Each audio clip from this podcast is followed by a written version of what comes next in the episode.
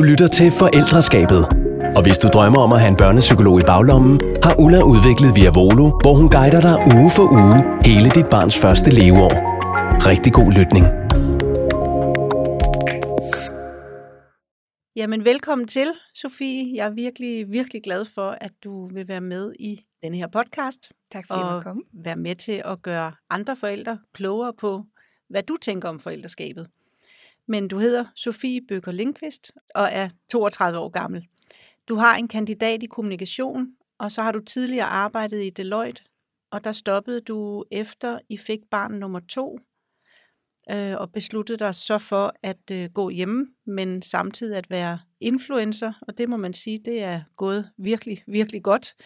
Du har nu mere end 100.000 følgere, og du har vundet prisen som årets influencer i Børn i Byen, både i 2019, 2020 og 2021. Ja, men altså. Det er jo helt vildt. Og du bruger dig selv gennem det, der hedder Reels, hvor du øh, også rigtig meget med humor hjælper andre, især mødre, til at slappe af i forældrerollen. Det er i hvert fald sådan, jeg ser dig. Øh, privat er du gift med Mads, og han er netop blevet partner i Deloitte. Så jeg tænker, at øh, du står for rigtig meget på hjemmefronten. Det gør jeg. Ja, og sammen har I to drenge. I har Gustav på fem år og Louis på tre år, og så er øh, I nu gravide med en lille datter. En lille pige. Ja. En lille pige. Det er jo Mm. meget sjovt at Ja, skal det prøve det. Ja, øh, det det andet køn. Ja. Øh, og du er i 36. uge, så det er faktisk lige op over, selvom man på absolut ingen måde kan se det, når du bare sådan sidder her overfor mig. Det er rimelig øh, urimeligt, Ja. hvordan der kan være forskel på, hvordan man ser ud, når man er gravid. Øh, og så øh, har, det kan vi snakke noget mere om, men du har sådan sagt på et tidspunkt, øh, at Gustav, jeres første, er sådan meget udtryksfuld, og måske også meget udadvendt, hvor Louis er mere sådan sensitiv eller følende. Ja.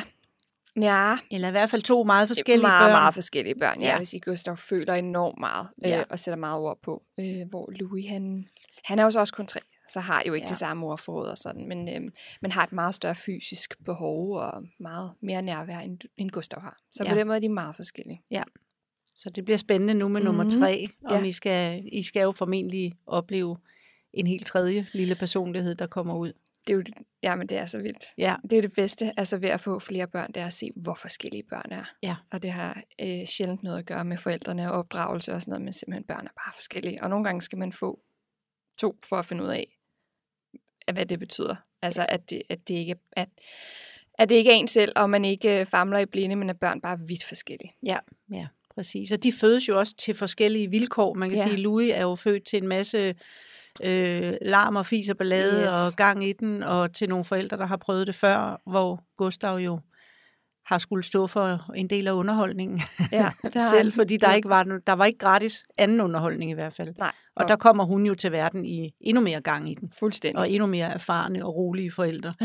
ja, det, ja, det er rigtigt. Det er, det er virkelig også det dejlige ved at få flere børn. Det er at øh, hver gang, kan man så kan jeg jo nu sige tredje gang, der, er sådan, der bliver man mere øh, rolig og selvsikker og tænker, at det skal Mm. nok gå. Man kan jo se, at man har to dejlige børn i forvejen, øh, Ja. man ikke har udlagt endnu. Ja. så det skal nok gå. Det skal også gå virke, man skal gøre virkelig meget galt, hvis Ja. det skal ødelægges, vil jeg sige. Ja. ja. Nå, men vi vender tilbage til, til jeres, eller dit forældreskab. Men jeg kunne godt tænke mig at høre lidt om, hvordan, øh, hvordan du selv er vokset op. Mm. Øh, jeg er vokset op i sådan, øh, om man vil sige en kernefamilie med øh, mor og far, de er stadigvæk sammen, og øh, min storebror, han er fire og et halvt år ældre end mig. Og min storebror har som barn, øh, minder han rigtig meget om Gustav. Mm. Øh, meget vilje øh, og meget temperament øh, derhjemme. Øh, mange, mange nejer, mest fordi han bare vil bestemme over sig selv. Og det... Øh, og mine forældre taler også tit ind i den fortælling, at der var Rasmus, og, øh, og de gik faktisk til familieterapi med, med Rasmus dengang. Og så var der mig, som bare var så nem. Og det er Ja. ligesom den fortælling, og jeg ved ikke, om jeg egentlig var så nem, men det blev ligesom sidestillet på den måde. Ikke? Jeg, det, Ja. øhm, så ja, jeg er vokset op øh, en dejlig, der har haft en rigtig dejlig barndom. Mm. Dejligt. Havde øh, din storebror også meget temperament øh, rettet mod dig?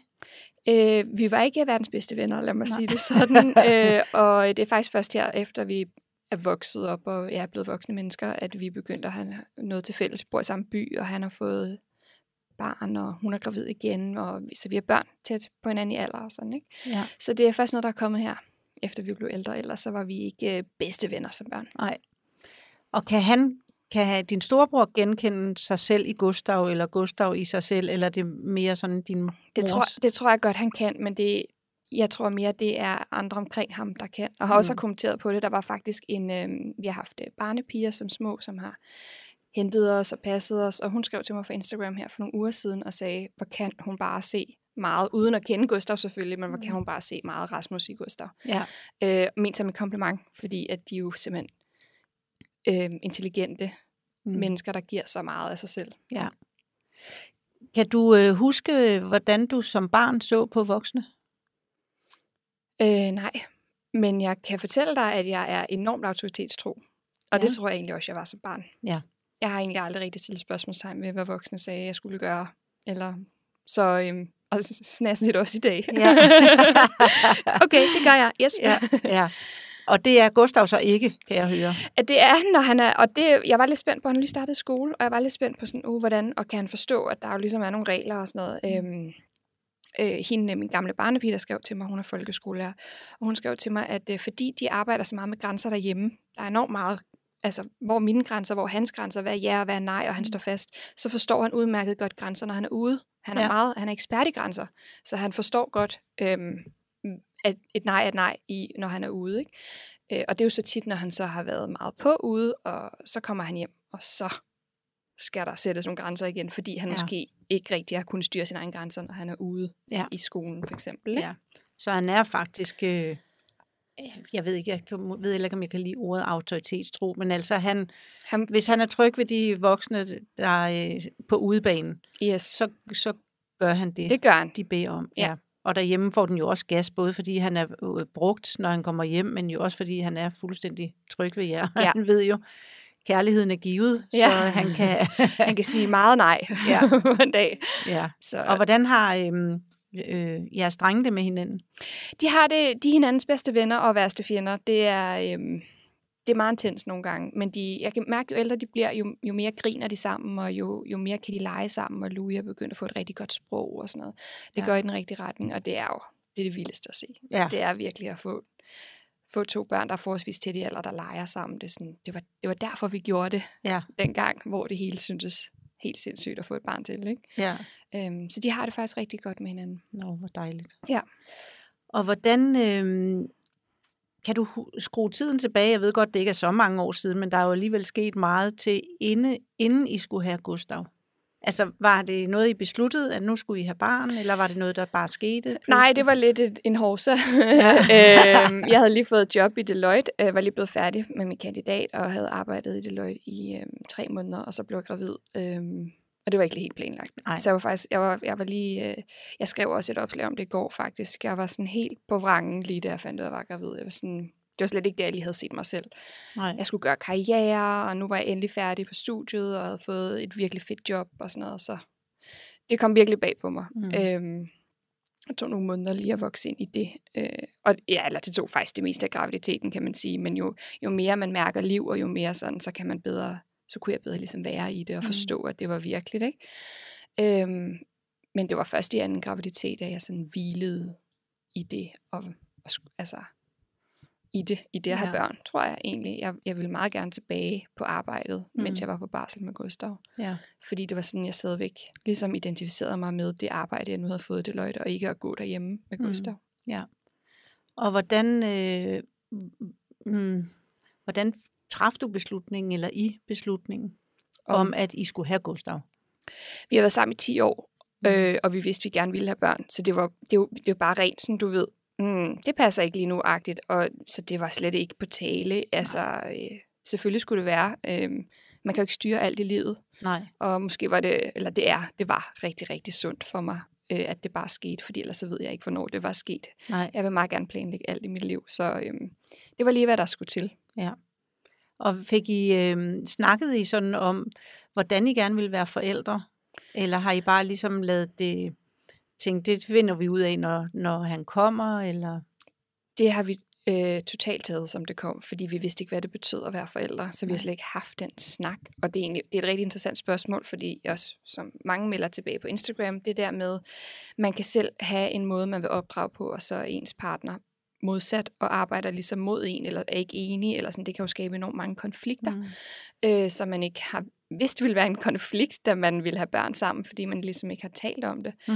Øhm, Mads har samme barndom, som jeg har en meget dejlig, øh, nærværende barndom, hvor der har været forældre, der har været til stede. Og jeg tror måske, det har hjulpet i vores måde sådan at, være, sådan at, at tilgå mm, opdragelse. Jeg er ikke så vild med ordet opdragelse, men sådan at, at tale til vores børn. Mm. Han er... Øhm, han er faktisk, øh, om man vil, bedre til at tale med vores børn, end jeg eller han har mere tålmodighed og bliver ikke så hurtigt hissig. Og, mm. Ja, jeg har lidt større temperament. Ja. jeg er også lidt mere sammen med dem, jeg siger. Jeg har lidt flere konflikter okay. med dem, ikke? så ja. der skal ikke så meget til nogle gange, før at det hele det koger over. Nej. Okay. Øhm, og hvordan var din øh, første fødsel? Øhm, den var faktisk øh, uden komplikationer som sådan. Jeg synes, den var enormt lang, men i forhold til, hvad jeg ligesom hører andre, så, den var jo ikke, så var den ikke så langt, den varede 12 øh, timer, men det var mere den der latensfase. Jeg, jeg var to centimeter i uendelig mange timer. Nej. Altså virkelig, virkelig mange timer, ja. og det rykkede sig ikke, og vejerne var, jeg synes, de var virkelig slemme. Og, mm. Øh, men da jeg så endelig kom over de der 6-7 øh, centimeter, så gik mit vand som sådan, bum, og så gik det sindssygt stærkt. Ja. Øh, så det var mere den her latensfase, der simpelthen bare tog en evighed. Øhm, jeg havde ellers øvet mig rigtig meget igen, ville jeg gerne være i kontrol, og det kan man bare ikke altid være i en fødsel, øh, selvom man kan gøre sit bedste. Så, øhm, øhm, men den gik godt, og det var, jeg fik lattergas, og det var det, og så, øhm, så ja, jeg kan ikke klage, men, men det var en voldsom oplevelse. Der var travlt på ride den dag, og der var ikke rigtigt nogen til stede, og at skulle ud og hente nogen, hvis jeg skulle, hvis jeg skulle føle mig tryg og sådan. Ikke? Ja. Så jeg var lidt nervøs til min anden fødsel, fordi jeg ikke rigtig vidste, om det ja. vil være samme oplevelse. Ja.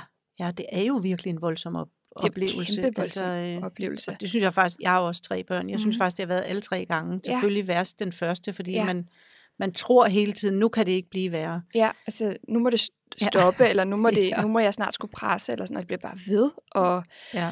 øhm, og de vil ikke rigtig give mig noget, for de synes egentlig, jeg havde kontrol over det og sådan noget, men de, det er jo svært at for det følte jeg jo ikke indeni, for jeg tænkte, det blev ved og ved og ved og ved. Jeg kan huske, at, at øh, jeg havde øvet mig sådan en smertefri fødsel, så jeg øvede mig på den der vejrtrækning, hvor man sådan... og, øhm, og når vejerne så var overstået, så rystede hele min krop, fordi jeg, jeg tror måske ikke, jeg havde fået nok ild i kroppen, eller jeg ved ikke, jeg, jeg simpelthen, jeg rystede bare sådan over det hele, jeg kunne ikke ligge stille, som om man fryser rigtig meget. Ikke? Ja. Sådan en, jeg ved faktisk ikke rigtig, hvad grunden var til det, der er sikkert nogle kloge andre mennesker, der kan fortælle mig, men... Øhm, jeg har faktisk lige været udsat for at knuse mit håndled, ja. og der skulle jeg igennem noget, som jeg ikke vil beskrive i dybden, fordi det var øh, meget traumatisk også, mm. øh, og noget, som var meget smertefuldt. Øh, og der skete det samme. Jeg lå og rystede og rystede og rystede, ja. og der sagde de, at det var, sådan, det var angst og smerter blandet sammen.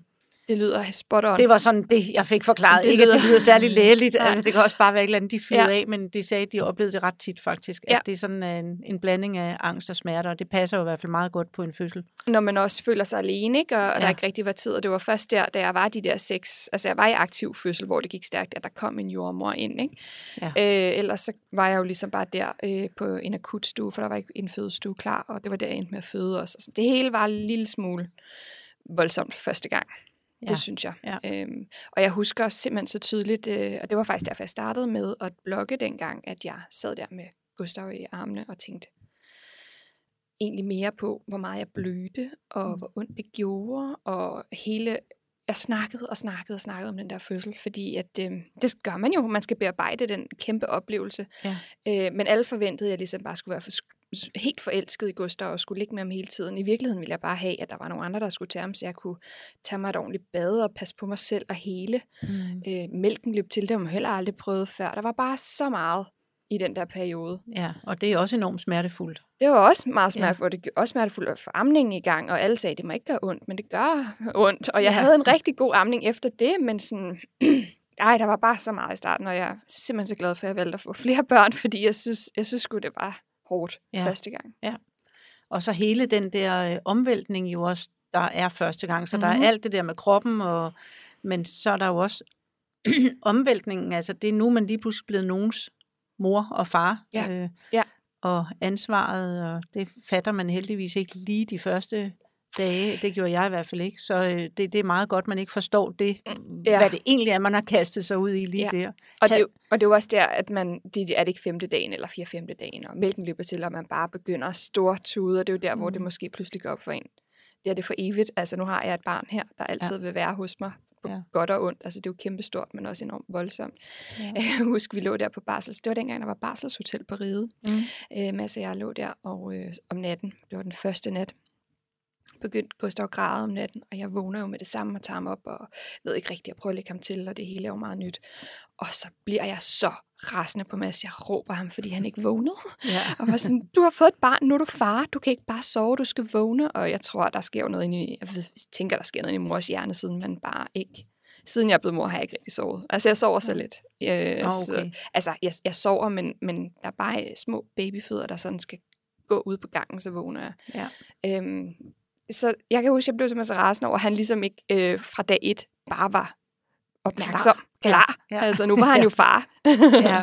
Og hvordan reagerede han? Stillede han sig op ret? Og... ja, han gjorde. Ja. Man skal ikke... Øh... Men, men altså, grin, vi griner helt vildt meget af det nu, fordi ja. at jeg var så voldsom, jeg havde så mange hormoner i kroppen og sådan noget. Så, øh... Ja. Ja. Og hvordan var den første tid så med, med Gustav? Altså hvis du, nu kommer I hjem fra hospitalet, og Ja. øh, ja, hvor, kan du fortælle lidt om det? Øhm, jeg synes faktisk, øh, den var... Øh, den var faktisk meget... Altså, Gustav øh, har- er ikke kolikbarn eller noget. Han har ikke sådan grædt voldsomt meget. Øh, jeg synes egentlig, den første tid med sådan en nyfødt, der, det gik egentlig fint. Vi tog på café, vi boede på Vesterbro. Det var dejligt. Ja. Der er jo noget med sådan en nyfødt der, typisk så sover de rigtig meget lige de første par uger. Hmm. Så det var jo nemt nok. Og så, så, Ja. så begyndte man at skulle have soverutiner, og ja, og så var det, at han med startede på arbejde efter to uger. ja. Og så står man der Ja. og skal selv finde ud af det hele. Det var også meget angstprovokerende. Ja, det har jeg meget stor respekt for, mm. Fordi jeg var, øh, både mig og øh, min faren til mine børn var studerende på det tidspunkt, vi fik børn. Og der kan jeg huske, at jeg sagde til ham efter 14 dage, hold nu kæft, tænk, at. Ja. hvis det her var normalt, så skulle du afsted nu på arbejde. Ja. Altså, det, det synes jeg virkelig er meget kort tid, Det er det man også. får der. Ja, især første gang, hvor det er simpelthen, ja. man aner ikke, hvad man laver, altså. Nej, man er dårlig nok, øh, tør dårlig nok være alene med ja. Barnet på det tidspunkt, så Ja. det, det er meget... Øh, det er meget angstprovokerende, eller det må være meget angstprovokerende. Det, det var det også. Ja. Men, øhm, men det gik fint, men jeg, jeg husker tilbage på min barsel, som om jeg brugte enormt meget tid på at putte, og så ikke særlig lange lurer. Altså, det var, det var, det var, jeg var så træt til sidst af Ja. den barsel. Ja, så han var sådan, han, Gustav sov ikke i lange stræk. Nej, øh, men ville heller ikke falde i søvn. Okay. Og, øh, og det er jo sådan første gang, at så vil man jo meget gerne holde de der skemaer, man jo Mm. har lagt for sig selv, så man føler, man skal. Og jeg kan også huske, at jeg havde sådan en app, hvor jeg lagde ham til, og så startede appen for at se, hvor lang tid han ammede, også for at huske, hvilke bryst. Og sådan. Altså det hele var bare, jeg ville så gerne gøre det rigtigt. Ja. Jeg bliver helt træt, når jeg tænker tilbage på det, Ja. over hvor umage jeg gjorde mig. Og det skal man selvfølgelig også gøre, men det skal, behøver heller ikke være så kompliceret, altså behøver heller ikke være... Og det er det også måske, ble, altså der er jo nogle ting, der er blevet nemmere af, at der er sådan nogle apps. Men der må alligevel også være nogle ting, hvor man så bliver endnu mere optaget af det. Nu sad jeg lige og tænkte på, hvordan jeg holdt øje med, hvilket bryst jeg skulle amme fra. Nu lyder det, som om jeg er en dinosaur, det er jeg måske nærmest også, men jeg sad med sådan en øh, rød sløjfe, øh, sundhedsplejersken har sagt, du kan binde, fordi jeg skulle amme med begge bryster, men Nå. hun ville kun med det ene. Ja, Og det har så vist sig, at det ville alle tre. Så jeg har bare siddet Du har med bare et et stort rigtig godt bryst, og så til sidst opgav jeg bare, og så var det bare, I får sgu bare det. Men jeg sad der med sådan en skide rød sløjfe på den ene tommelfinger og på den anden, og så, og pludselig kunne jeg faktisk ikke huske, Nej. har jeg egentlig skiftet ja. den, så det hjalp alligevel ikke. Nej. Og nu er der så apps, som så, altså øhm, det holder jo så øje for en, eller hvordan fanden kan den holde øje med? Øh?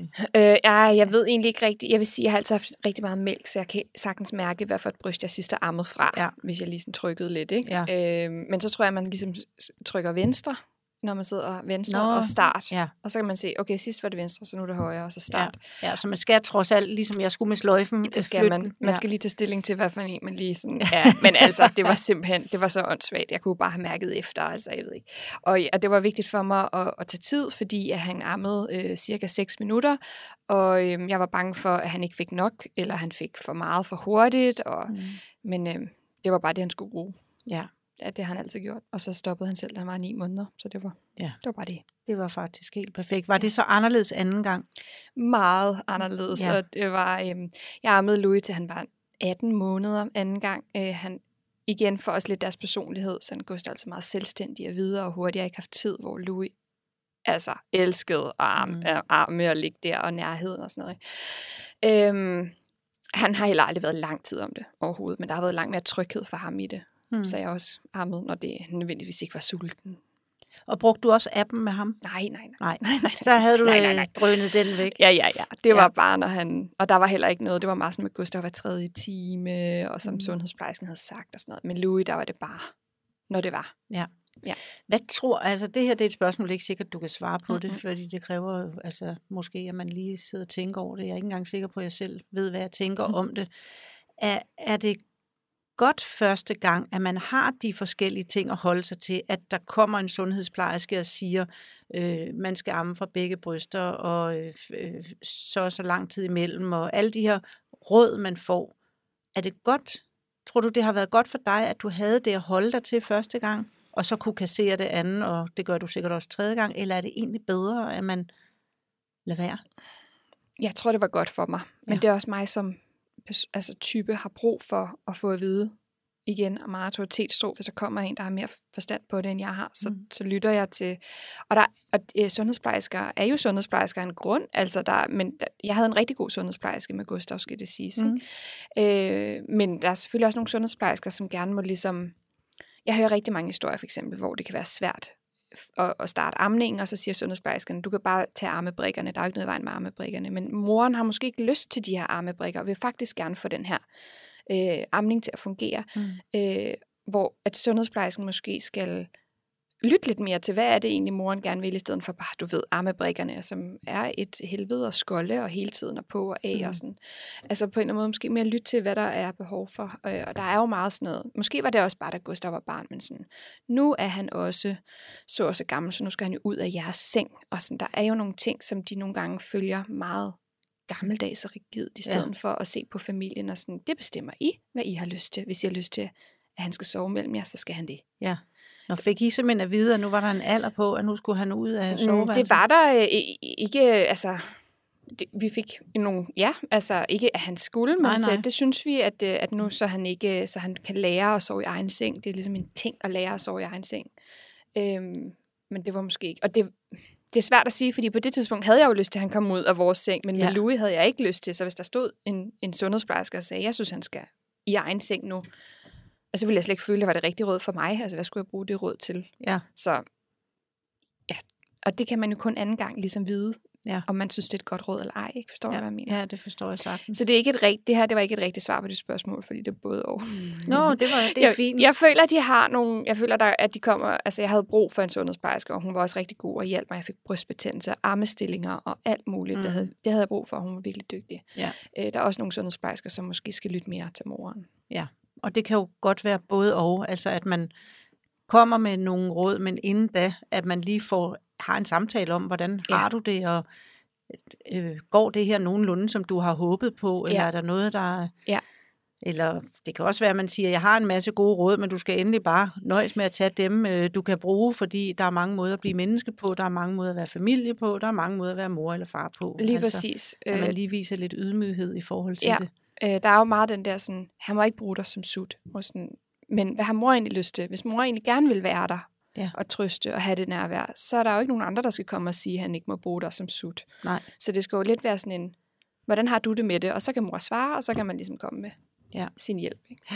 Ja, og man kan også sige, hvad er argumentet for, nu skal du ikke, behøver du ikke sidde og svare på det, men hvad er argumentet for, at han ikke må bruge dig som sut? Hvorfor Ja. egentlig? Ja. Hvorfor må han ikke det? Der er bare mange, der har så travlt med, at de skal vokse op. Hvorfor må han ikke ligge i sengen, ikke? Altså, Ja, hvis, præcis. Så det er jo det der med, at der er nogle sådan, de skal lære at være selvstændige, og de er jo bitte små babyer, ikke? Ja. Altså, de skal, de skal sgu nok, der er jo ikke nogen 13-årige, få 13-årige, der sover mellem mor og far, ikke? Så det skal Ja. der nok komme på et eller andet tidspunkt. Ja, lige præcis.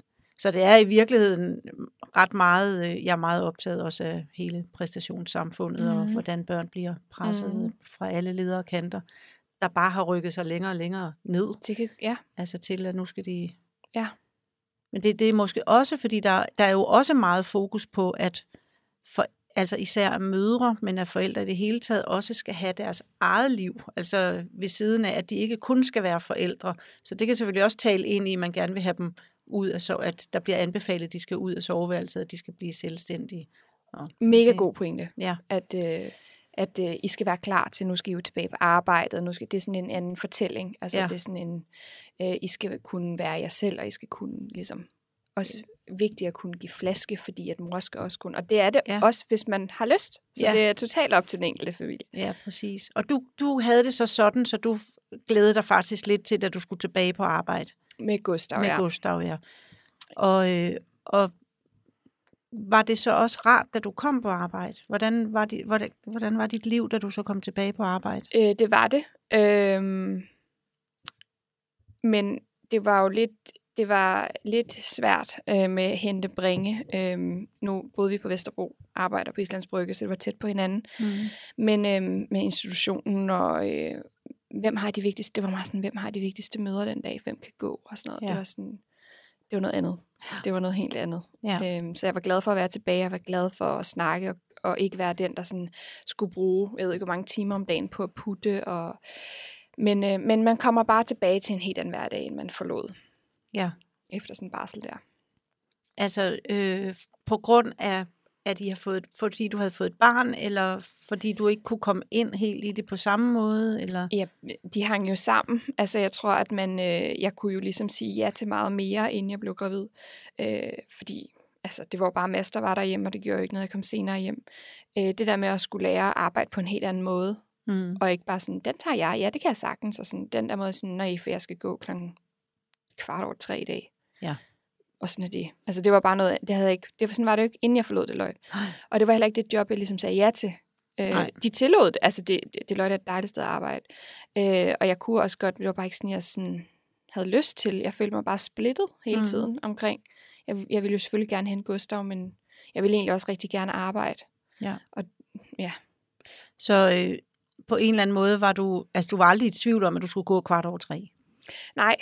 Nej. Nej, altså, Så der kunne du ligesom mærke ind i dig selv, at der er noget, der hiver i mig her. Jeg vil, jeg vil hente ham, og jeg vil være sammen med ham. Ja, det Ja. har altid været sådan. Altså, jeg hentede ham halv fire, og det er jo også vildt nok. Jeg hentede ham halv fire på Vesterbro, og der var han øhm, flyttet ned i børnehaven, fordi han var det eneste vuggestuebarn, der var tilbage klokken halv fire. De andre var blevet hentet. Nå.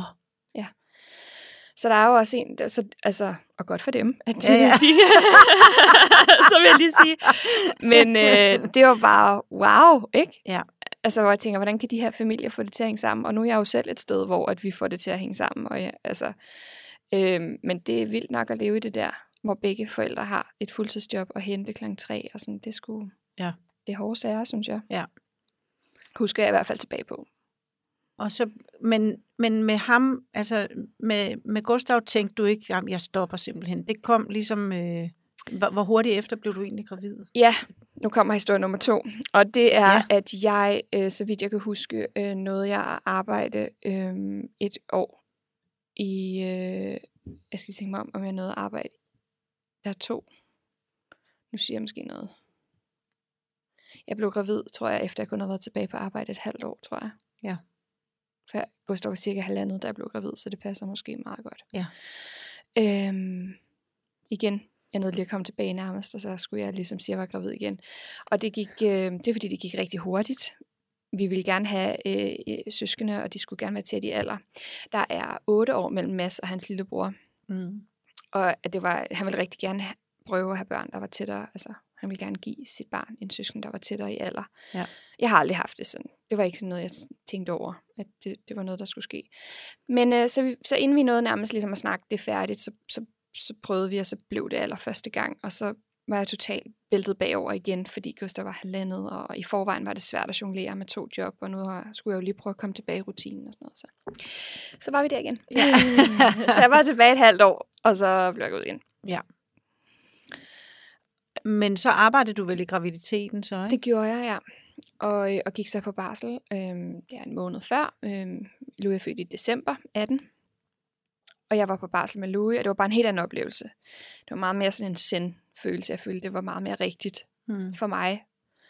Øh, og nu snakker jeg om noget, som du måske også ved noget om, men øh, jeg elsker mine børn lige højt. De er, og især, altså, Gustav giver mig så meget, og han, mm. Han er virkelig mit livs lærermester.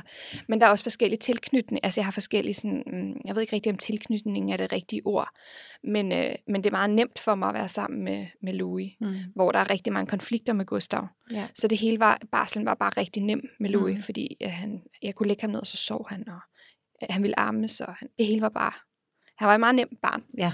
Øhm, og, og da han så skulle tilbage, der, der ville han være 10 måneder, og der var lige en periode deromkring, hvor der var nogle dokumentarer på TV2, øh, skjulte kameraer, institutioner og sådan noget. Og Ja. ja. jeg Hvor er der hulkede. en voksen? Ja, ja, Ja. jeg hulkede. Ja, lige præcis. Det var Mm. helt det der. Jeg, jeg var så berørt af det hele, og jeg kunne simpelthen ikke, jeg kunne ikke aflevere ham. Øh, og Mads kunne heller ikke på det tidspunkt tage, tage mere barsel, og så, øhm, jeg synes simpelthen, var for lille. Han er også fysisk lille, ikke? Mm. Og jeg fuldarmede næsten. Han var meget sent til at begynde at spise, og det hele virkede helt forkert. Mm. Og så, øhm, når man lever et liv, og man føler, at det ikke er det rigtige, så må man jo ligesom, så må man tage et valg og se, om man bare skal fortsætte, og så have ondt i hjertet, eller om man der er noget, man kan gøre. Mm. Og på det tidspunkt havde jeg så min Instagram. Det var overhovedet ikke noget, jeg tjente øh, fuldtidsløn på. Øh, Men du, tjente, du var faktisk influencer? jeg var influencer og tjente, men, men jeg vil kalde det lommepenge. Altså, det var Ja. ikke noget, jeg sådan kunne leve af. Men det ville jeg prøve at se, om jeg kunne, fordi Mm. det var ligesom mit valg. Og så, øh, så sagde jeg op, øh, i stedet for at komme tilbage fra barsel. Og så derfra har jeg stablet det på benene og fået det til at blive et fuldtidsjob, sådan at jeg kunne øh, være mere hjemme med børn. Ikke? Louis var så hjemme, indtil han var 20 måneder, og så startede han i vuggestue. Okay. Ja. Og føltes det rigtigt, da han startede? Det gjorde det, øhm, og jeg har også været meget tydelig omkring, at det var mit behov, og ikke hans behov. Han kunne sagtens have været hjemme længere tid. Mm. Øhm, jeg er meget åben over for øh, hjemmepasser, og øh, det er bare ikke noget for mig. Det kunne jeg mærke, da han blev 20 måneder. Nu var det ikke noget, jeg havde brug for, noget andet også. Ja. Øh, så vi havde en lang indkøring, og jeg kunne ligesom gøre det i hans tempo, og det var helt som det skulle være, synes jeg. Og han elsker at komme i børnehave nu. Altså han har næsten ikke tid til at sige farvel. Nej. Så, så det er det rigtige for os. Ja. Og, øhm, og jeg, henter, jeg afleverer der ved nittiden og henter ved trætiden, og det fungerer godt for dem og for mig. Ja. Og mens du gik hjemme med Louis, Mm. så gik Gustav i børnehave? Han gik i børnehave, ja. Ja. Og var der noget, der var svært i det, eller havde du overvejelser, eller I? Altså Mads er jo selvfølgelig med i overvejelser. ja, ja, det er Ja. han. Men når det så er sagt, så var det også mit behov. Altså, der er jo meget sådan, hvor er Mads i alt det her? Men det var ikke, øhm, det var ikke ham, der havde den længsel om at, at gå hjemme med... Han, han var sådan, oh, det kan de... Det kunne, altså der, da han var 10 måneder Mm. gammel. Det, altså, det gør alle andre børn jo. Og sådan, men det var, ikke, øhm, det var ikke det, jeg følte. Og så er det jo også mig, der bliver nødt til ligesom at handle på det. Det er jo ikke ham, der har lyst Mm. til det. Øhm, man kan heller ikke tvinge manden til at sige op og gå hjemme med barnet, når det ikke er det, han vil bruge sit Nej. liv på. Men han prøvede heller ikke at overtale dig til at lade være? Altså til, at du skulle have et arbejde, eller et, et, et, Et- altså ja, et rigtigt godt, du arbejde, eller hvad fanden man kan tillade sig at kalde det. Altså, jeg ved godt, det er øhm, rigtigt arbejde at være influencer, men, Men det var jo ikke på det tidspunkt Nej. Nej. heller jo. Nej. Så det er også, altså for ham var han sådan, øh, det betød jo, han, han prøvede ikke at tale mig fra det, men han synes, det var enormt usikkert at sige op, fordi at det var et godt job, og det var en fin løn. Øh, og pludselig stod han der og skulle forsørge familien. For ham var det meget det der med, at så var det ham, der var ansvarlig for økonomien derhjemme. Ikke? ja. Øhm, men han kunne godt se, at der var ikke, der var ikke så meget at gøre. Altså, Nej. øhm, jeg havde ikke et valg. Nej, du havde det ikke godt. Jeg havde det ikke godt, Nej. og det vidste han også godt, og så måtte jeg jo prøve at se. Om ikke andet, så blev vi enige om, så prøver vi det indtil Louis han er klar, og jeg er klar. Mm. Og så må vi se, hvad der skal ske der. Ja. Om jeg så skal have et job der. Ja. Og du var ikke i tvivl om, da du blev klar? De 20 måneder? Øh, nej, jeg kunne mærke, at øh, jeg stod ikke op med samme energi, og sådan... Øh, øh, jeg tror også, det var i takt med, at min Instagram voksede, der kom mere arbejde, og jeg begyndte at blive... Jeg begyndte at få energi andre steder. Altså, det Mhm. var ikke sådan... Øh, jeg, jeg, og når de er 20 måneder, så skal de også aktiveres mere. Jeg skulle jo ud og se andre på tur, og ligesom han kunne ikke bare være derhjemme hele tiden. Nej. Vel? Så det var jeg egentlig ikke sådan rigtig i tvivl om. Nej. Det kom sådan en, ja, vil du være nu, nu skal det egentlig være nu. Ja. Og det var ikke, fordi det var nemt. Jeg Nej. Nej. græd rigtig meget. Og der var en, der skrev til mig, igen, det kan også være, at det ikke er rigtigt, at øh, ens hormoner ændrer sig, når man har været vant til at gå sammen med sit barn 24-7 hele tiden, og være sammen med det til at være adskilt, og skulle ligesom flere timer i døgnet, ikke være sammen med sit barn. Mm. Så sker der en eller anden ændring af hormoner i kroppen, og jeg stoppede også med amme lige der omkring. Og sådan Ja. ikke? Så jeg græd rigtig meget. Ja. Men det var, øh, det var det, der skulle til. Ja. Det havde jeg, jeg havde brug for, at han skulle starte der. Og det synes jeg nemlig er en rigtig vigtig pointe, også i forhold til det der med, når de skal, hvis de skal ud af sengen og sove i eget rum, at det kan ikke øh, nytte noget, før man selv er klar til det. Nej. Fordi man har simpelthen brug for at kunne signalere til sit barn, alt er okay, mm. jeg har styr på det, det er det her, Ja. der skal ske nu. Ja. Og det kan, hvis man er træt af, at de ligger inde i sengen, så er det jo ikke godt for dem at ligge inde i sengen. Det er jo ikke rart at ligge i en seng med nogen, der dybest set ønsker en øh, ud af den. Nej. Øh, og det er heller ikke rart at gå hjemme sammen med en person, der dybest set ønsker, man skal ud. Så hvis man har muligheden, som, øh, eller man kan, det er jo heller ikke rigtigt at sige, I havde muligheden. I skabte muligheden. Du mm-hmm. valgte at sige, jeg vil gerne være hjemme. Øh, og hvis det er muligt, så synes jeg, at det er vigtigt, at man gør det, indtil man kan mærke, "Åh, nu, Ja. nu overgår jeg det faktisk ikke mere. Ja. Øhm, og, og jeg tror da også, grunden til, at du ikke orkede det på samme måde og havde samme energi, det er jo også, fordi de begynder jo virkelig at synes, man er kedelig på et eller andet tidspunkt. Ja, altså, ja. der, der er, altså, man ligger jo ikke og hopper rundt på gulvet og, altså, som andre børn. Nej, nej. Så øh, det har en naturlig ende, det der. Ligesom du også siger, det er sjældent, børn ligger inde i sengen, når de er 13, og det er sjældent, de går med blæ, når de er 5 og, eller 7, øh, hvad, hvad vi nu skal sige. Så de skal nok, der, Ja. der er bare forskellige tempi. Og man kan sige, at der er måske en naturlig ende for dem, som, gerne, som på, et, på et tidspunkt gerne vil have sit barn i institution. Der er jo nogen, der hjemmepasser, hvor det jo ikke som sådan... Altså, så, så er 20 måneder jo ikke særlig gammelt, men der, skal man, der indretter man jo også sit liv efter det. Ja. Jeg havde jo stadigvæk en eller anden ambition om at lave noget andet. Ja. Øhm, så det var egentlig tænkt som midlertidigt. Ikke? Det du lige sagde der i øvrigt før. At øh, en gang for lang tid siden var der en, der sagde, at der findes ingen dårlige vaner, før familien ikke trives med det. Nej. Det, var, det er så rigtigt, synes Ja. ja. jeg, at det, det er ikke nogen dårlige vaner at sove inde i sengen, før at mor og far ikke synes, det er fedt længere. Nej. Så er det jo en dårlig vane, så skal der jo ske noget andet. Ja, jeg var 12, da jeg holdt op med at kravle, øh, da jeg ikke længere kravlede ind til mine forældre. Øh, og det, jeg, jeg har tit sagt til, til mine forældre, jeg ved simpelthen ikke, hvad jeg skulle have gjort, hvis I havde afvist mig. Altså, fordi at, øh, det, for mig var det bare sådan, jeg husker tydeligt, at jeg skulle lægge mig ind til min mors varme røv. Ja, Og hvis jeg ved en fejl fik lagt mig ind til min far, så var det helt forkert. det var, slet ligesom, ikke, det skulle lige være. når jeg lå op af hende, så var det ligesom, jeg husker tydeligt hele følelsen af, Der var ah, trygt. nu er der styr på det hele. Ja, det gjorde jeg Øh, også. Og og- jeg tror også, jeg var 12, øh, faktisk. Ja. Altså, øh, og heller aldrig fået en afvisning. Altså stå der og sige, nej, du må ikke komme. Nej.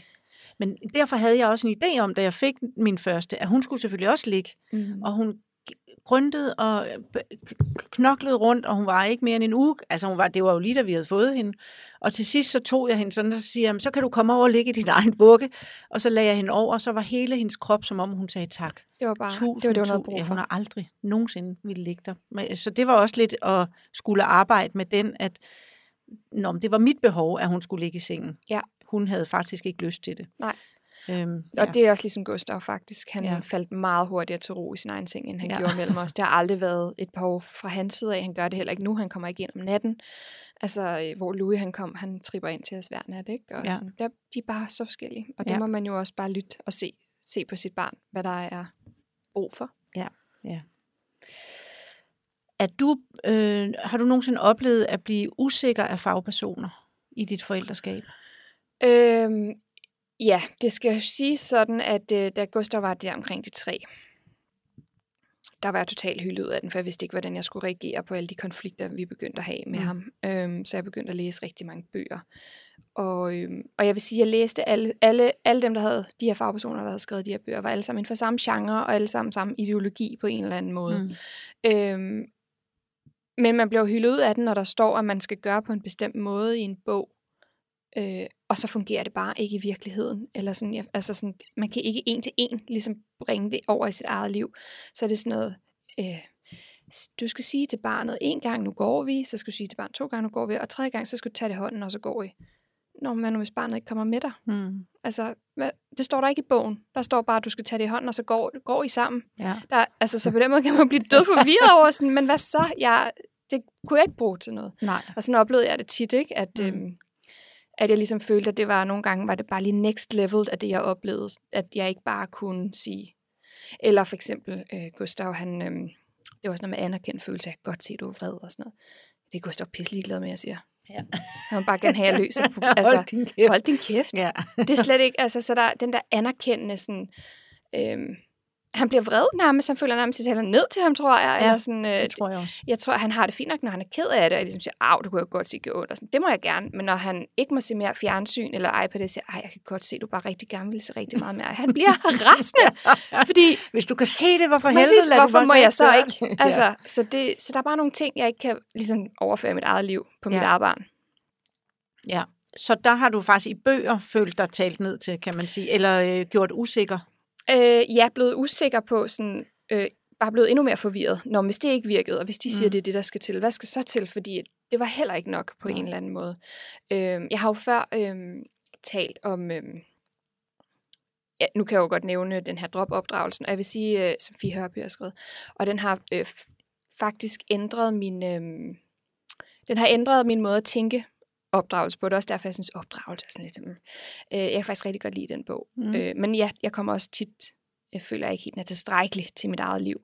Øh, men jeg kan rigtig godt lide hende måde at tænke, altså den måde, hun tænker på børn på. Men jeg synes også nogle gange, at det bliver øh, en lille smule for simpelt i forhold til, Mm. hvad det er, forældre oplever i hverdagen. Og det kan godt blive en lille smule, eller nogle gange meget øh, dømmende, eller sådan fatalt, hvis ikke man gør det på den her måde, så, ja. øh, så ødelægger du dit barn, og nu startede du jo ud med at sige, at der skal rigtig meget til. Ja. Men nogle gange, når man så lytter til de her citater, eller læser noget, der er blevet kogt meget ned, så, så lyder det som om, der ikke skal særlig meget til. Så lyder det som om, at, øh, at hvis du har råbt af dit barn i dag, så, det, så, Der røg lykken for resten af livet. yes, så Ja. skal du virkelig arbejde på, og, ja. og at dit barn ikke har taget skade. Ikke? Mm. Og det ved forældre godt. Der er ingen forældre, der tænker, det her det var skide fedt, efter de lige har råbt deres barn, Nej. fordi at de sådan, det er der ingen, altså så det er slet ikke det, man, det er slet ikke det, de fleste har behov for, når de har stået i sådan en situation. Nej. De har, de har brug for at få at vide, ja, det, var, det, har vi kom, det, har vi, det kommer vi til, og hvad kan vi så gøre? Så Ja. kan vi sige undskyld, og så skal man ligesom videre derfra, i stedet for at få at vide, hvad konsekvenserne er. Mm. Øhm, ja, så jeg er også lidt splittet omkring det, fordi jeg, jeg er heller ikke sådan berøringsangst. Øh, og jeg synes også, det er vigtigt i at udvikle, altså en gang slog vi også børn, ligesom, og så skulle man også få at vide, hvad der ligesom havde af konsekvenser ved at slå børn. Men jeg kan huske, at jeg læste her de citater med, at øh, det er lige så hårdt for børn at blive råbt af, som at blive slået. Okay. Det synes jeg var voldsomt. Mm. Øhm, Ja, så du følte, at når du kom til at råbe, så, så, har jeg faktisk har slået mit barn. Ikke? Og jeg, Ja. for, jeg forstår måske godt pointen, hvis jeg havde læst en længere nogle sider om det, eller sådan, Ja. men, men, men jeg synes simpelthen ikke, man kan kode det sådan ned. Mm. Altså, der må sidde nogle forældre derude, inklusive mig selv, der tænker, øj, jeg kan, jeg kan ikke lykkes. Ja, ja. Og hvad, er, har I, er der noget, der så har hjulpet? Altså har du, er I kommet nærmere, eller du kommet nærmere i forhold til det med Gustav og konflikterne med ham? Meget. Øhm, ja, vi har ham stadigvæk meget. Ja. men, øh, men vi har fundet vores egen sådan vej, og jeg har så også læst det, der er en, der hedder Smitter Lyngård, der har lavet noget til øh, viljestærke børn, hvor jeg, sådan, jeg kan bare mærke, det, det, lige, det fungerer meget bedre. Og det er egentlig sådan, øh, ikke den klassiske opdragelse, for det er meget sådan noget, lad os mødes på midten. Okay, hvad vil du? Okay, skal vi sige 10 minutter? Hvis Gustav ikke har lyst 10 minutter, så spørger hvornår du har lyst, så siger han 12, og så, okay, så siger vi også 12, eller et eller andet, vi Mm. mødes på midten. Og, øh, og det der med, at jeg ikke sådan siger, vi slukker om fem, uanset altså om han så er midt i et spil. Mm. Altså, så får han for eksempel lov til at spille færdig, eller der er hele tiden sådan, øh, jeg skal lytte meget til ham. Ja. Altså sådan, okay, i dag vil du ikke det her, hvad vil du så? Altså Mm. sådan, så jeg, jeg kan ikke sætte alle grænser for ham, for han bliver nødt til selv at være medbestemmende i enormt meget. Øhm, så det virker bedre for os. Dejligt. Ja. Og hvad, hvad er, det, er det typisk sådan noget, han konflikter, eller I får konflikter omkring noget med spil, eller kan det også være skulle i seng, eller ud af døren Ja. om morgenen? Og, Ja, alt det der, du mad nævner der. og- Mad og Ja. øh, vask hænder. Jeg nævnte sådan nogle eksempler den anden dag, at han havde været med at købe en muffin i lavkagehuset på vej hjem og sådan noget. Og så, så da vi kom hjem, så siger jeg, at han skulle vaske hænder. Og det er jo en ordre, om man vil. Det er jo ikke noget, der egentlig kan diskuteres. Nej. Øhm, så han endte med ikke at spise den muffin, fordi vi ligesom ikke rigtig kunne mødes. Han kunne ligesom ikke få lov til at først spise muffin og så vaske hænder, som jo i en anden, altså lad os sige, et, et andet eksempel kunne være, hvis jeg siger, nu skal du i seng og have børstet tænder, så kan Gustav sige, ej, jeg vil først have læst godnat-historie, inden jeg får læst. Okay, fint nok. Altså, så kan vi ligesom mødes der. Men mm. jeg, kan ikke, jeg kan ikke lade ham spise den muffin, inden han har vasket hænder. Der er ikke ligesom en vej udenom. Og i sådan nogle tilfælde kan han godt bare øh, slet ikke spise den muffin. Ja. Fordi jeg skal ikke fortælle ham, at han skal vaske hænder. Og det kan være så opslidende i længden, at man sådan ikke kan... Så der er bare nogle ting, de der, det er det værste, det når... Eller for eksempel, nu skal vi ud af døren. vi, kan ikke, vi kan ikke gå om fem minutter. Altså, vi skal gå nu. Det kan ja. også godt nogle gange være men det tror jeg, de fleste forældre kender. Ja. Men øh, så det der med at tage tøj på, det er også sådan en dans. Det er sådan en, her er dit tøj. Øh, hvornår kunne du godt tænke dig, så skal han vise på uret, hvornår kunne du godt tænke dig tage tøj på, og så kan han vise, jeg vil gerne have, når viseren står der, så sådan, der skal vi ud af døren, så det kan den ikke stå der, og så viser han sådan, okay, men så skal det også være der, og sådan noget, og så når vi dertil, og, så, og der, hvor konflikterne opstår, det er, hvis han prøver at presse den yderligere. Mm. Det er, hvis han siger, ej, jeg skal også lige, og nu vil jeg også lige, og det skal jeg også lige, og sådan noget. Ja. Så bliver jeg jo nødt til at sige nej. Nu lavede vi en aftale om, at nu var det på det her tidspunkt, du skulle tøj på. Ja. Øhm, Og tingene er helt anderledes med Louis. ja, ja. Han tager bare det tøj på. Han tager bare tøj på. Ja. Og han åbner munden, når jeg kommer med tandbørsten. Og... Ja, heldigvis. Ja. altså, heldigvis. Og nogle gange, altså, så, øh, du ved, så vil han ikke noget, så vil han ikke have vasket hænder, og så tager jeg ham, og så gør jeg det, som der står i bogen, så tager jeg ham i hånden og skal ud og vaske hænder. Ja. Altså, han har bare ikke den der vilje. Øhm, men Gustav, han, han, er jo også han er jo ret god med ord og er begyndt at sige, nogle gange trækker han den helt ud, hvor jeg kan mærke, nu vil han ønske, at han ikke havde trukket den helt derud, fordi nu har det ødelagt både hans aften og vores aften, Ja. og han gider det heller ikke. Og så sagde han sådan, men jeg synes bare, det er så pinligt at sige ja, fordi nu har jeg jo sagt nej. Ja, han skal hjælpes til at Han- slippe ud af det med præcis. æren i behold. Lige præcis. Han vil, ikke, han vil ikke tabe ansigt. Nej. Og det vil, i bund og grund vil vi jo heller ikke tabe ansigt. Det er jo også, Nej. fordi vi som voksne har ligesom sat en grænse, og nu vil vi heller ikke. Så, så det bliver bare sådan hårdt mod hårdt. Ja. Øhm, og så bløder det lidt op, når han siger det der, fordi jeg sådan, sådan har, det kender jeg godt. Og så må Ja. vi på en eller anden måde finde ud af, hvad vi så gør. Så han, Det er jo også sindssygt godt. øh, Det er jo flot, at han kan formulere det. At, og, Meget. altså, fordi det er jo ikke bare noget, han kan formulere. Han har jo først fundet ud af, hvordan han føler det. Og så skal han komme og sige det til dem, han sådan set har konfliktet med. Ja. Det er jo rimelig jeg er også meget imponeret over, stor at, ting at ja. gøre. ja, men jeg er ret imponeret over, at han kan sætte ord på det. Og lige i de situationer, der er humor altså virkelig fantastisk. Mm. Øh, Jeg var selv sådan en som Gustav også. Mhm. Jeg har virkelig diskuteret meget. Og ofte også i 10 minutter, mens jeg godt vidste, at jeg ikke havde ret. Så blev jeg bare ved, fordi Mhm. jeg skulle ligesom hjælpes ud med æren i behold. Og så gjorde min far det. Jeg diskuterede tit ord, om det var stavet rigtigt. Er helt fuldstændig tåbeligt.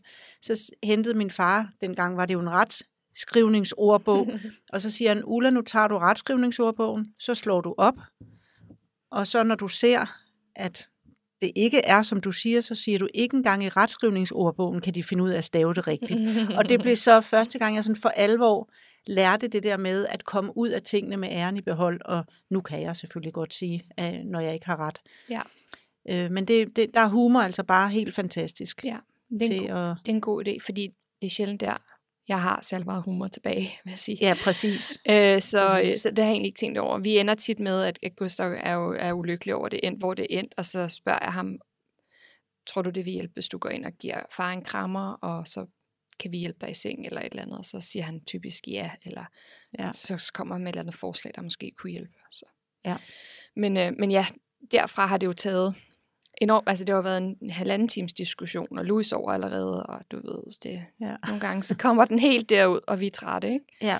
Men øh, ja, Og det tror jeg måske også er det, der stider allermest. At der er i hvert fald, det er det, forældre tit henvender sig til mig omkring, det er jo konflikter.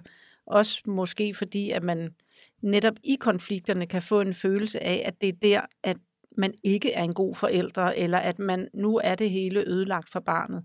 Men man kan ikke undgå konflikter. nej, At de skal også nok, altså ikke for at ødelægge øh, det, stemningen, men de skal også nok komme med Louis på et tidspunkt, mm-hmm. men de Mhm. kommer nok først, når Gustav er, fa- er faldet lidt til ro. Børn har det heldigvis med at Mhm. poppe op på forskellige tidspunkter. Ja. Øh, så på et eller andet tidspunkt, øh, så vil børn jo konflikte. Og Ja. jeg tror, at det de gør det, de gør det jo også for at mærke, øh, er du der? Gid, Ja. øh, har du styr på det? Ja. Orker du mig? Ja. Eller giver du mig bare lov, eller gør du ikke? Eller altså, hvad, mm-hmm. hvor, Mhm. hvor er du henne i det her? Ikke? Ja. Så jeg tror, han, Gustav har ligesom påtaget sig den rolle hjemme hos jer, at han udfordrer jer hele tiden. Han Mhm. mm. holder jer sådan set gang i jer. Mm, ja, sindssygt. Men, altså, jeg føler, jeg er totalt klædt på til, hvis Louis lige pludselig skulle... Øh, jeg har prøvet Ja. det hele. Ja. Og øh, har, I, har, I, øh, har I snakket, ja, har I selvfølgelig snakket med dem om, at nu kommer der en træer? Nu skal de være storebrødre. Ja, øh, Louis, eller Gustav er en dobbelt storebror, som Louis siger, mm. og Louis skal være storebror, og nu kommer der en træer. Og det er simpelthen så hyggeligt at have nogle søskende, der er lidt, altså, eller at børnene nu er så store. Gustav forstod jo ikke, da jeg var gravid med Louis. Nej. Så det var ret fedt, at, øh, at de ærer maven, og Gustav vil gerne se på appen og følge med, hvor stor hun er blevet og sådan noget. Øh, det er fedt at få lov til at involvere sine børn i det, og de forstår det lidt, ikke? Og Louis ligger på maven, og så ligger hans hoved sådan op hopper op og ned, fordi at der blev sparket derinde og sådan noget. Ja. Øh, så det er mega hyggeligt. Ja, nå, hvor er det dejligt. Ja, det tager de godt imod. Jeg tror, øh, uden at skulle sætte køn i bokse og sådan noget, jeg er jo meget, men øh, jeg er sgu glad for, at det er en pige, fordi der er meget rivalisering mellem drengene i forvejen, så det der med, at der ikke kommer en tredje, der sådan skal konkurrere om noget som helst, øh, altså, jeg, jeg tror, at de hviler lidt, jeg tror, at de tager det lidt mere roligt over, at det er en pige. Ja. Uden at, Gustav vil også gerne have en lille søster. Ja. Så øhm, ja, og jeg ved, der er jo også, øh, hvis ikke man havde fået det så, er det, så er det jo også fint, men der, der er et eller andet, jeg kan i hvert fald huske, at jeg følte mig heldig, at jeg fik lov at prøve det både at have øh, en dreng og, øh, jeg har så to drenge og en pige, Ja. men den der følelse af, om det var da dejligt at få lov til at prøve begge dele. det var måske også lidt grunden til, at vi prøvede en træer. Det Ja. var faktisk også, fordi jeg, jeg ville faktisk rigtig gerne have en pige. Og, men vi begyndte først, da jeg også var helt afklaret med, at hvis det blev en dreng, så var det også okay. Ja. Men, øh, men jeg har også sagt det højt, at jeg ville gerne have en pige, og det er der jo ikke noget. Jeg tror bare, der er meget, der er mange, der, der føler, at jeg måske skal tage ansvar for deres liv og deres følelser. Mm. Og det er jo ikke alle, der har så nemt ved at få børn, og så kan det godt virke hårdt at læse, at man gerne vil have et bestemt køn, hvis man overhovedet ikke kan få et barn. Mm.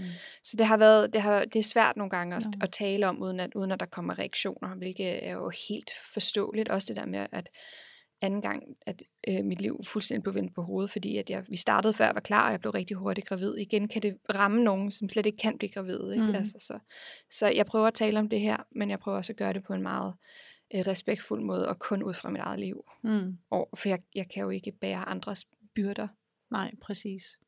Og du kan jo heller ikke begynde at tænke over, altså tænker jeg i hvert fald, hvad, hvordan det vil blive taget imod. Selvfølgelig skal du tænke over hver gang, inden du lægger et opslag øh, op, eller video, hvad du nu mm. gør. Mm. Men, men der, du, du øh, er jo også nødt til at mene noget, eller stå for noget selv. Altså, Yes, lige præcis. Øh, jeg er sgu egentlig glad for, at jeg har en kandidat i kommunikation, vil jeg sige, fordi jo flere følgere, der kommer til, øh, jo mere skal jeg kunne øh, sætte ord på mine holdninger og følelser, uden at, at træde andre for meget over tæerne. Ikke? Ja. Det er altså det er ikke altid helt nemt. nej. Nej, ja, man skal jo også, du skal jo også kunne tage noget modvind. Mm. Mhm. Altså, øh, at der jo så netop er, og får vel også jogget ved siden af en gang imellem, og så lærer du lidt af det. Og, Ja, jeg, jeg føler generelt, at det, og sådan er min holdning faktisk generelt i livet, fordi jeg netop har fået så to forskellige børn, og det, man er bare forældre på vidt forskellige måder. Mm. Der er ikke noget, der er rigtigt og forkert. Det er, hvad der er rigtigt for dig, og hvad der er rigtigt for mig. Og jeg tror, når andre kan mærke den der åbenhed, så føler de sig heller ikke troet, fordi de må gerne være dem. De må gerne gøre det på deres måde. Ja. Så jeg siger det egentlig bare, hvordan det fungerer hos os. Og øhm, ja, så behøver folk ikke føle sig troet af det. Nej, præcis. Jeg skal lige høre, øh, hende, øh, jeres datter der, var hun planlagt? Det var hun. Ja, så Der var Øh, alt, Så øh, det, at den her tredje graviditet er bare en, det er dejligt at få lov til at prøve det, uden at øh, jeg er fuldstændig, altså følelsesmæssigt øh, blæst bagover og vendt på hovedet, og øh, uden, der er ikke nogen, der bruger blæ længere. Det hele er bare, øh, det hele er meget nemmere her tredje gang. mm. Og det var også det, jeg havde håbet på, at det, det skal lige siges det sidste gang også. det ved du. ja, det ved jeg nu. at det, det er fedt at få lov til at prøve. Jeg kunne mærke, at jeg var ikke helt færdig med, især fordi jeg havde så dejlig en amning med Louis, og jeg havde en virkelig dejlig fødsel også øh, med Louis. Nå, hvor dejligt. Ja, så det der med at få, og sådan, oh, jeg vil bare gerne lige prøve det hele en gang til, inden ja. at det kapitel var slut. Ja.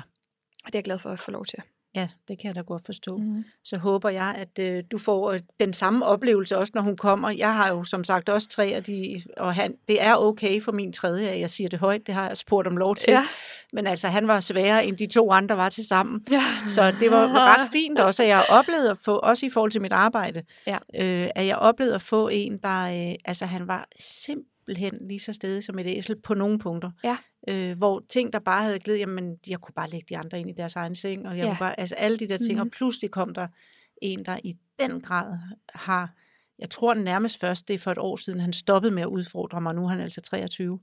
Så øh, jeg, jeg, håber, Oh. jeg håber, at det er Gustav i, ja. hjemme hos jer. Nej, Jeg vil også lige sige, og det er også en vigtig pointe, det du siger der, fordi alt det, jeg siger med, om, om Gustav her og hans Ja. ja. personlighed, jeg er jo dybt fascineret af ham og hans personlighed, mm. og jeg har kæmpe respekt for hans vilje, og jeg er sikker på, at den kommer ham til gode, når han bliver ældre. Ja. Han er så kvik et menneske, og jeg siger alt det her, øh, og det vil jeg også sige til ham. Altså, jeg tror også, det er, fordi jeg er vokset op med mine forældre, der har talt meget åben om det med min Ja, storebror. det kan jeg høre, at de har. Og så jeg kan sagtens tale om det her, fordi der er ikke nogen, øh, Rasmus har det helt fint med. Det er jo bare sådan, det er at være barn en gang imellem. Ja. Og det er ikke negativt ment. Nej. Det er kun, når jeg snakker om min egen følelser som mor, og jeg er udfordret, men det har jo intet at gøre med Gustav. Det er jo ikke Gustav, der er forkert. Nej. Det er jo mig, der ikke ved, hvordan jeg skal reagere på Ja, men det, hans... det synes jeg også, man meget tydeligt fornemmer, når du taler, vil jeg sige. Men, øh, men det er altid meget godt, at man lige, øh, øh, jeg tænker, lige husker at sp- spørge dem om lov. Altså det skal du selvfølgelig ikke gøre, for han er så lille, men nu Abel, som min yngste hedder, han er så stor. Så når jeg holder foredrag, har jeg også fået lov til at fortælle om ham. Ja. Fordi at, øh, Det er selvfølgelig hold rigtigt nok. nu han kom lige og spolerede mit billede af, hvor fucking fed en forælder jeg var. og det er tredje gang, det- det, det er vildt nok. Det var tredje gang. Det- Ja. det Jamen, jeg har haft tit. masser. Jamen, jeg har selvfølgelig, øh, da jeg fik nummer et, var jeg Mhm. selvfølgelig ligesom øh, de, Mhm. alle andre jo Mm. super øh, usikker. Og øh, jeg kan huske, da hun var tre uger, ringede til min mor og sagde, at jeg har fortrudt. Altså, fordi det Mhm. havde jeg virkelig. Mhm. Og det var, havde heller intet med hende at gøre. Det havde noget med mig at gøre.